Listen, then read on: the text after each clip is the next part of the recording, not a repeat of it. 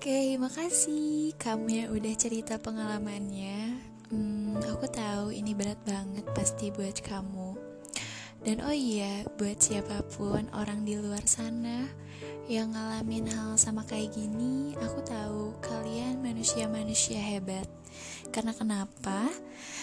Uh, yang bikin mental kita down, yang bikin kita ngerasa insecure, dan mungkin yang bikin kita merasa nggak percaya diri, penyebabnya adalah orang terdekat kita. Sebenarnya kamu gak salah kok. Ayah kamu juga mungkin gak salah. Tapi perlakuannya uh, yang bikin dia salah besar. Karena gimana pun cara mendidik anak, kita nggak boleh sampai harus kontak fisik atau sampai memukul. Biasanya bisa banget anak tersebut membawa luka ke alam bawah sadar kita.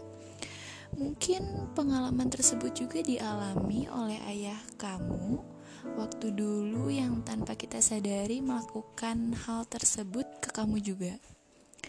Makanya penting banget nih buat kamu atau kita stop kekerasan jangan sampai membawa terus beruntun ke kehidupan yang akan datang.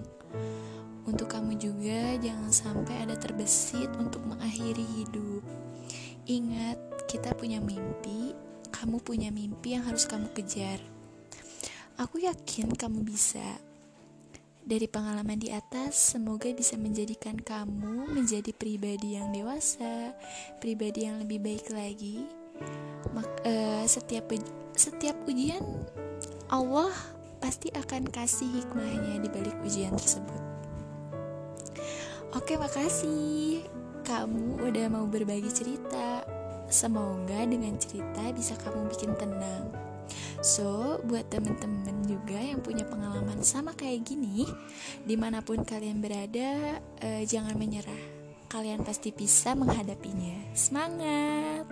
Dan makasih buat temen-temen yang udah mau ngedengerin podcast aku.